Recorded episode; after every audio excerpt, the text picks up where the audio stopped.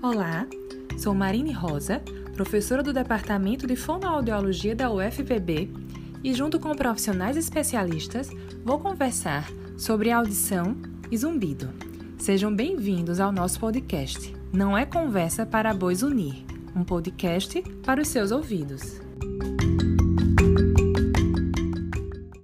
Gostaria de chamar a nossa convidada de hoje, a doutora Jeane Oiticica. A doutora Jeane é otorrinolaringologista, chefe do Laboratório de Investigação Médica do Hospital das Clínicas da Faculdade de Medicina da Universidade de São Paulo. É responsável pelo ambulatório de surdez súbita e pelo grupo de pesquisa em zumbido do Departamento de Otorrinolaringologia da FMUS. A doutora Jeane ela é um otorrino que vem pesquisado há bastante tempo sobre o zumbido e atua clinicamente na área. Doutora Jeane, é um prazer tê-la conosco. Agradecemos sua presença e apoio. Seja bem-vinda ao nosso podcast. Obrigada, Marine, pelo convite. Parabéns pela sua iniciativa. A gente precisa muito de pessoas que trabalhem com zumbido, que falem de zumbido, que é, deem o seu depoimento, né, para ajudar os pacientes de um modo geral. Nós que agradecemos a sua presença e agora vamos direto ao assunto de hoje, né? Então, por definição, o zumbido ele é um som percebido nas orelhas ou na cabeça na ausência de um estímulo sonoro externo. Segundo a Organização Mundial da Saúde, cerca de 278 milhões de pessoas em todo o mundo referem o sintoma. Então, em se tratando de dados epidemiológicos no Brasil, para não dizer a única, não é mesmo? Mas uma das únicas publicações sobre os dados do zumbido no Brasil foi realizada por você, doutora Jeane, e a doutora Roseli Bittar em 2015. Foi publicada no Jornal Brasileiro de Otorrinolaringologia. Então, realmente é um artigo que não pode ser esquecido, né? Durante uma pesquisa ou em um artigo, ao se falar em zumbido no Brasil. Então, eu gostaria de saber o que te moveu a realizar essa pesquisa e como foi executá-la. Bem, na verdade, é, existe um motivo para essa pesquisa ser uma das únicas no Brasil.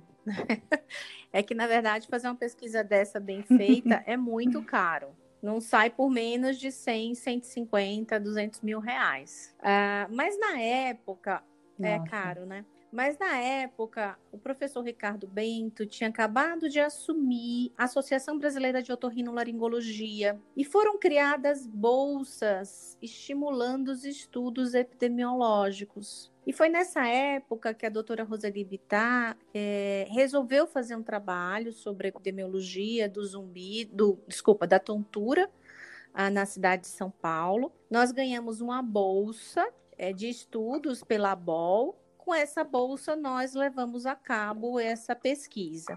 Porque a ideia, Marine, é que quando a gente conhece a nossa comunidade, os habitantes, o perfil deles, a gente pode traçar metas de tratamento, de diagnóstico, dar apoio a esses pacientes, né? metas para conduzir e, e, vamos dizer assim, para contornar e, e lançar mão de estratégias para eh, tratar esse problema. Então foi essa a ideia. A ideia surgiu, na verdade, é, dessa forma, dessa forma que foi desenhada.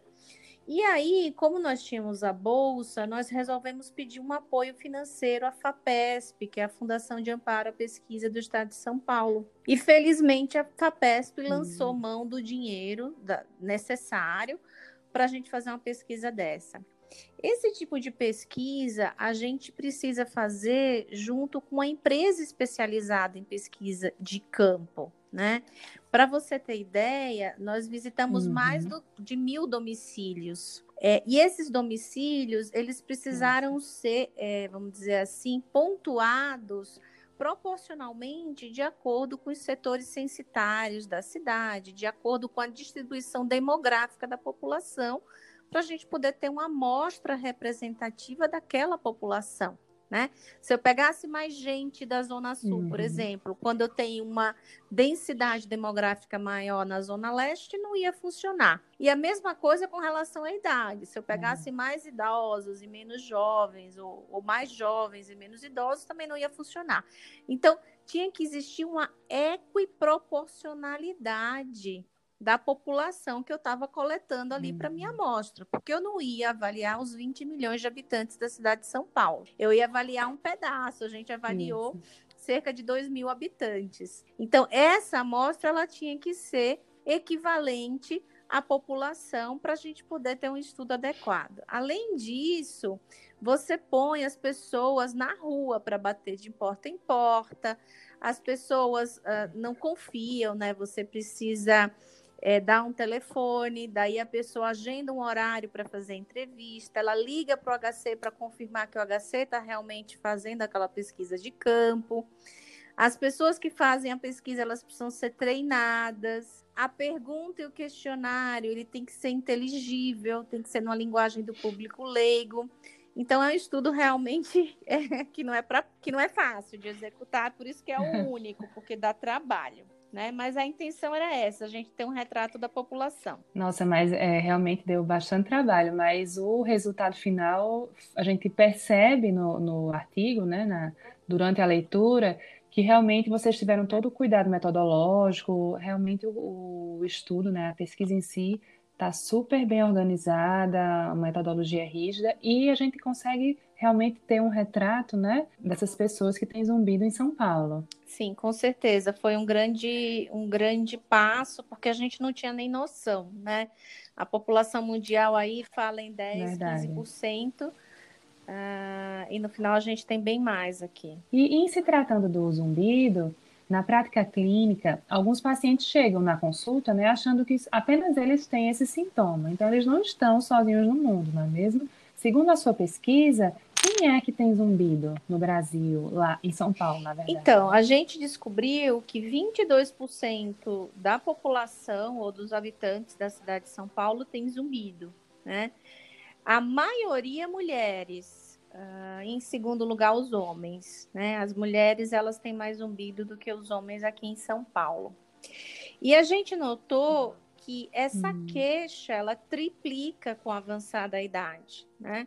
Então, por volta dos 18, 25 anos, 12% dos indivíduos se queixam. É, quando a gente analisa a faixa etária com 65 anos ou mais, isso pula para 36%, né? Então, com certeza há um crescimento progressivo com a idade. A gente não avaliou crianças, a pesquisa ela focou em indivíduos com 18 anos ou mais, tá? Então a gente não tem um percentual em crianças. Certo. Mas aí, a partir dos 18 anos, é, essa variabilidade, né? Que idosos triplica, né? Nossa, e aí, se a gente for pensar, né, em outras questões, por conta do envelhecimento, né, a perda auditiva e tantas outras questões que estão relacionadas, é um fator preocupante e a gente precisa estar atento a essa questão. Sim da é, idade. E né? aí, com esses dados populacionais, você pode justamente traçar estratégia, já sabendo que a população idosa é mais afetada, para tratar esses indivíduos, né? Estratégias focando justamente nessa faixa etária que é mais afetada. Então, a, podem se criar políticas públicas de tratamento, de diagnóstico, de atenção a esses pacientes com mais idade, porque realmente, apesar da gente ter criança, apesar da gente ter adolescente, foco maior, a prevalência maior é na população com mais de 65 anos de idade. É verdade. E, e, como é o zumbido dessas pessoas? Tem alguma característica mais comum do que outra? É, ao contrário do que a gente vê na prática, né? Porque no consultório, o paciente que vem pra gente, ele fala que tem o zumbido o tempo todo, é um zumbido constante em geral. Tem os casos uhum. intermitentes, mas eles não são tão frequentes, né?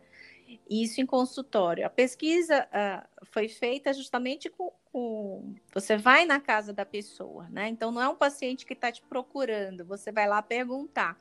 Então, a gente viu exatamente o contrário.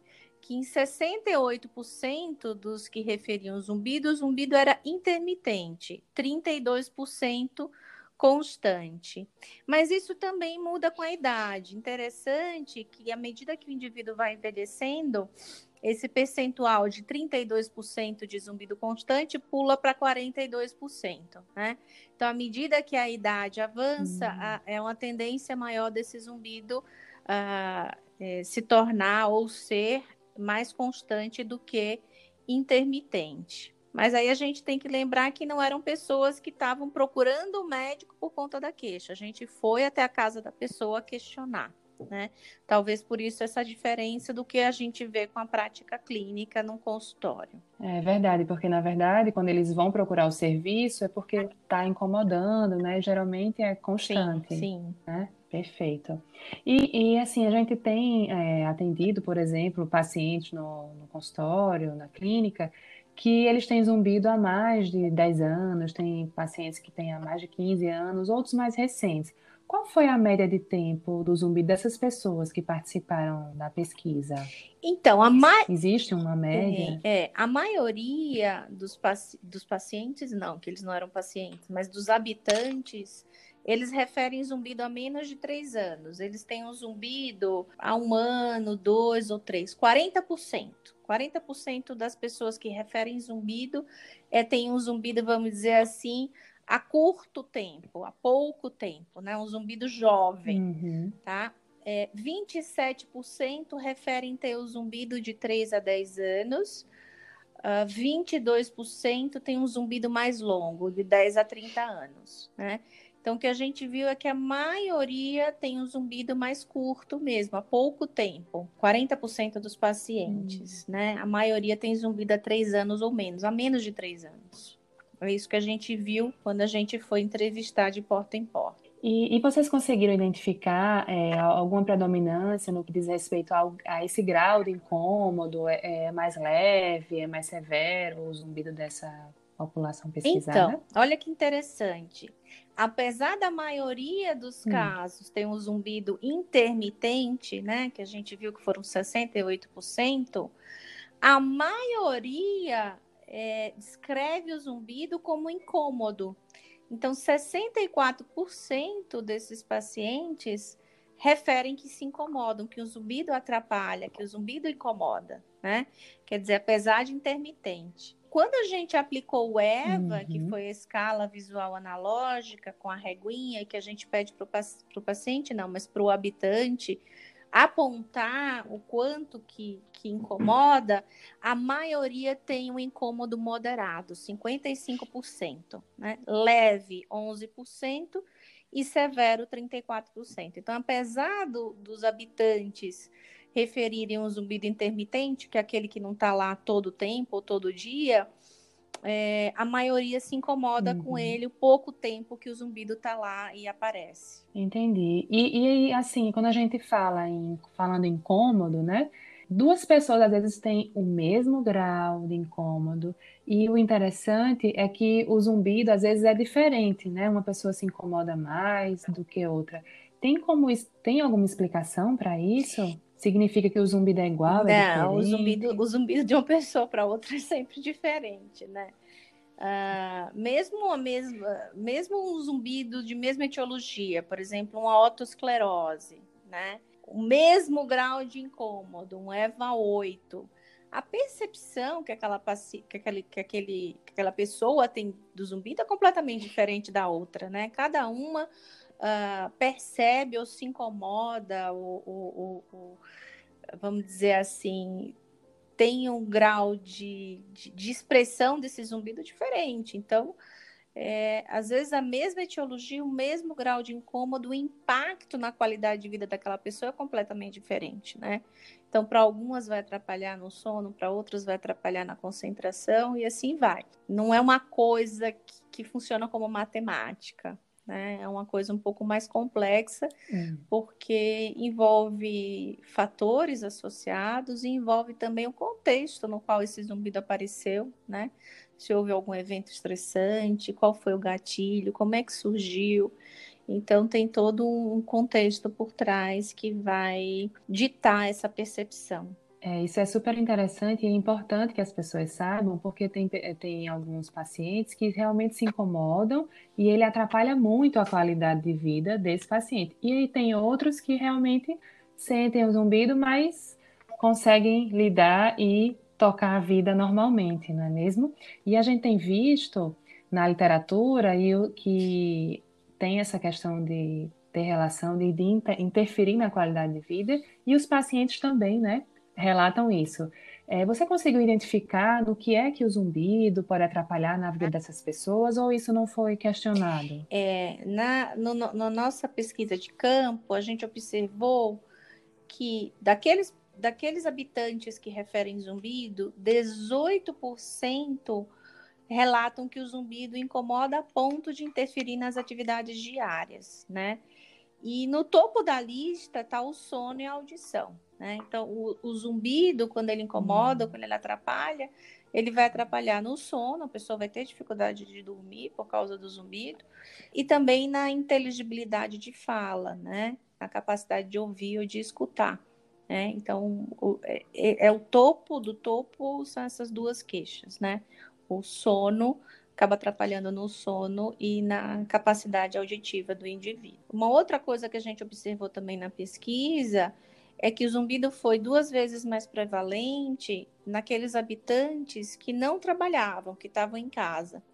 Provavelmente porque a pessoa que está em casa, é, ela fica mais reservada, mais no silêncio, ela tem menos eventos distratores, né, de distração, e ela acaba uh, convivendo mais com o zumbido do que quando ela vai trabalhar. Né? Quando ela vai trabalhar, tem outros ruídos de fundo, ela conversa com outras pessoas, então ela tem que estar atenta a outras coisas. Isso foi uma outra coisa também interessante que a gente observou na pesquisa. E imagina agora, hein, nesse período da pandemia, todo mundo em casa, Sim. essas pessoas que realmente se incomodam. Sim. Você sabe que eu tenho um colega, que ele é osteopata, fisioterapeuta, o Vinícius Stefanelli, de Campinas. E dá para você fazer uma pesquisa no Google para ver a taxa de procura sobre temas ao longo dos meses, por exemplo, né? Chama Trends, Google Trends, alguma coisa assim. E houve um boom de procura, ah, você vi. viu isso? por, pelo tema zumbido na, Vi, acho que a Karina a publicou. A Karina acabou publicando. É, e muito fone de ouvido, né, para as aulas, para, enfim, as atividades, tudo é online, né, também. Perfeito, eu acho que você tem um grande ponto aí. Também houve um boom de hiperacusia, né? Ah, eu tenho muitos pacientes uhum. que me uhum. procuraram durante a pandemia por causa disso, porque como o paciente faz muito call, trabalha muito com fone, é muita live, é, além do aumento da percepção do zumbido, houve um aumento aí de, de sensibilidade a sons também, de hiperacusia, por conta dos fones, etc. A pessoa acaba ficando mais isolada, mais em silêncio, e isso aí acaba, ah, vamos dizer, alterando o limiar do sistema auditivo, né? Porque você fica no silêncio, você fica realmente mais sensível aos sons externos. Então, na sua opinião, né? É, você acha que os resultados da pesquisa ela pode ser é, extrapolada para uma realidade nacional? Como que a gente pode ver esses resultados da cidade de São Paulo comparando no Brasil? Então, é, eu não posso afirmar isso, até porque São Paulo é uma megalópole, né? uma metrópole, né? Você tem dentro da cidade 11 milhões de habitantes, 12 milhões, né? E essa população toda se aglomera no ambiente ruidoso e de muita poluição química, tá? Então, no ambiente propício ao aparecimento, ao desenvolvimento de zumbido. Então, não posso, por exemplo, jogar essa, esse estudo para uma realidade, sei lá, de Minas Gerais, uma, uma cidade do interior de Minas, não dá, né? Mas de certa forma é um retrato da nossa da nossa população local. Complicado assim só a gente transpor para cidades menores em que você tem uma qualidade de vida e um, um, é, uma situação de ruído e de poluição completamente diferente. Talvez a gente pudesse transpor para outras cidades semelhantes a São Paulo no Brasil, cidades grandes, né? Mas, é, mas de certa forma, eu acho que serviu, né? E até hoje serve de referência para a gente falar a respeito do zumbido, né, nas pessoas no Brasil, de certa forma, já que é a única pesquisa, né, que tem esse dado e realmente a gente pode citar, né? Com certeza. É, eu só queria aproveitar que você deu essa oportunidade para divulgar um pouquinho, porque eu sei que acho que são pacientes, né? São, são, é o público leigo que vai ter acesso a esses podcasts. Imagino eu, não sei. Isso. Mas que eu queria frisar, independente de ser o público leigo ou nossos colegas otorrinos, que muitos pacientes vêm ao nosso consultório devastados porque ouviram de colegas de cara, né, sem meandros, ah, ah, pode se acostumar que isso aí não tem cura, não tem nada a ser feito, né? Então, acho importante a gente bater nessa tecla ah, cada dia mais, que é possível sim tratar, é possível sim dar alívio e, em alguns casos, até curar o zumbido, né? Então, que isso fique bem claro né? para a população de um modo geral, acho que vale a pena reforçar. É, procure ajuda, tem muita coisa que pode se fazer pelo zumbido. Com certeza, essa é uma mensagem que eu acho que todo mundo precisa ouvir, né? Porque realmente os pacientes chegam já meio achando que não tem, não tem mais jeito. E aí, para a gente reverter toda essa questão, é mais complicado. Então, realmente, o zumbido, ele é tratável, né? E, como você falou, existe, existem possibilidades, né? Isso, e falando nessa questão de atendimento, né? Eu comentei no início do podcast que você coordena o grupo de pesquisa em Zumbido, né, do departamento da, da Faculdade de Medicina. E aí eu queria saber como que a pessoa que tem zumbido faz para ser atendido e participar dos atendimentos lá com vocês. Olha, é, é importante que, que a pessoa seja de São Paulo. A gente já teve e também atende pacientes de fora de São Paulo mas é mais complicado porque tem todo um custo de deslocamento, de passagem, de hotelaria, é, de estadia na cidade, né? É, para vir, para fazer os exames, para fazer o tratamento. Então, o importante é importante que o paciente seja daqui, é mais fácil. Né? A inscrição, uhum. na verdade, a pré-triagem é feita pelo site o site é o www.zumbido.org.br.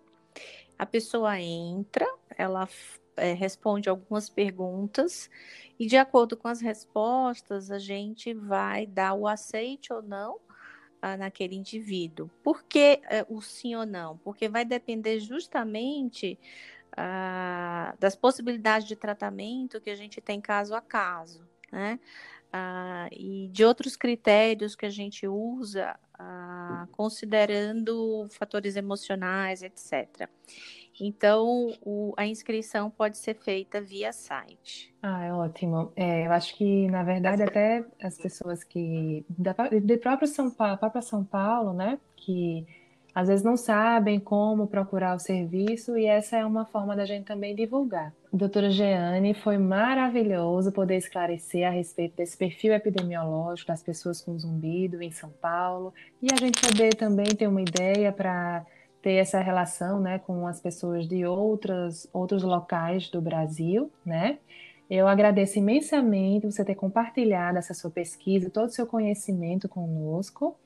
E a gente depois pode até agendar outros podcasts sobre outros assuntos. Foi maravilhoso tê-la conosco. Eu que agradeço, Marine, é, o seu convite. E São Paulo e o Brasil precisam de iniciativas como a sua. Parabéns mais uma vez. Nós que agradecemos. Esse foi o podcast Não é Conversa para Bois Unir.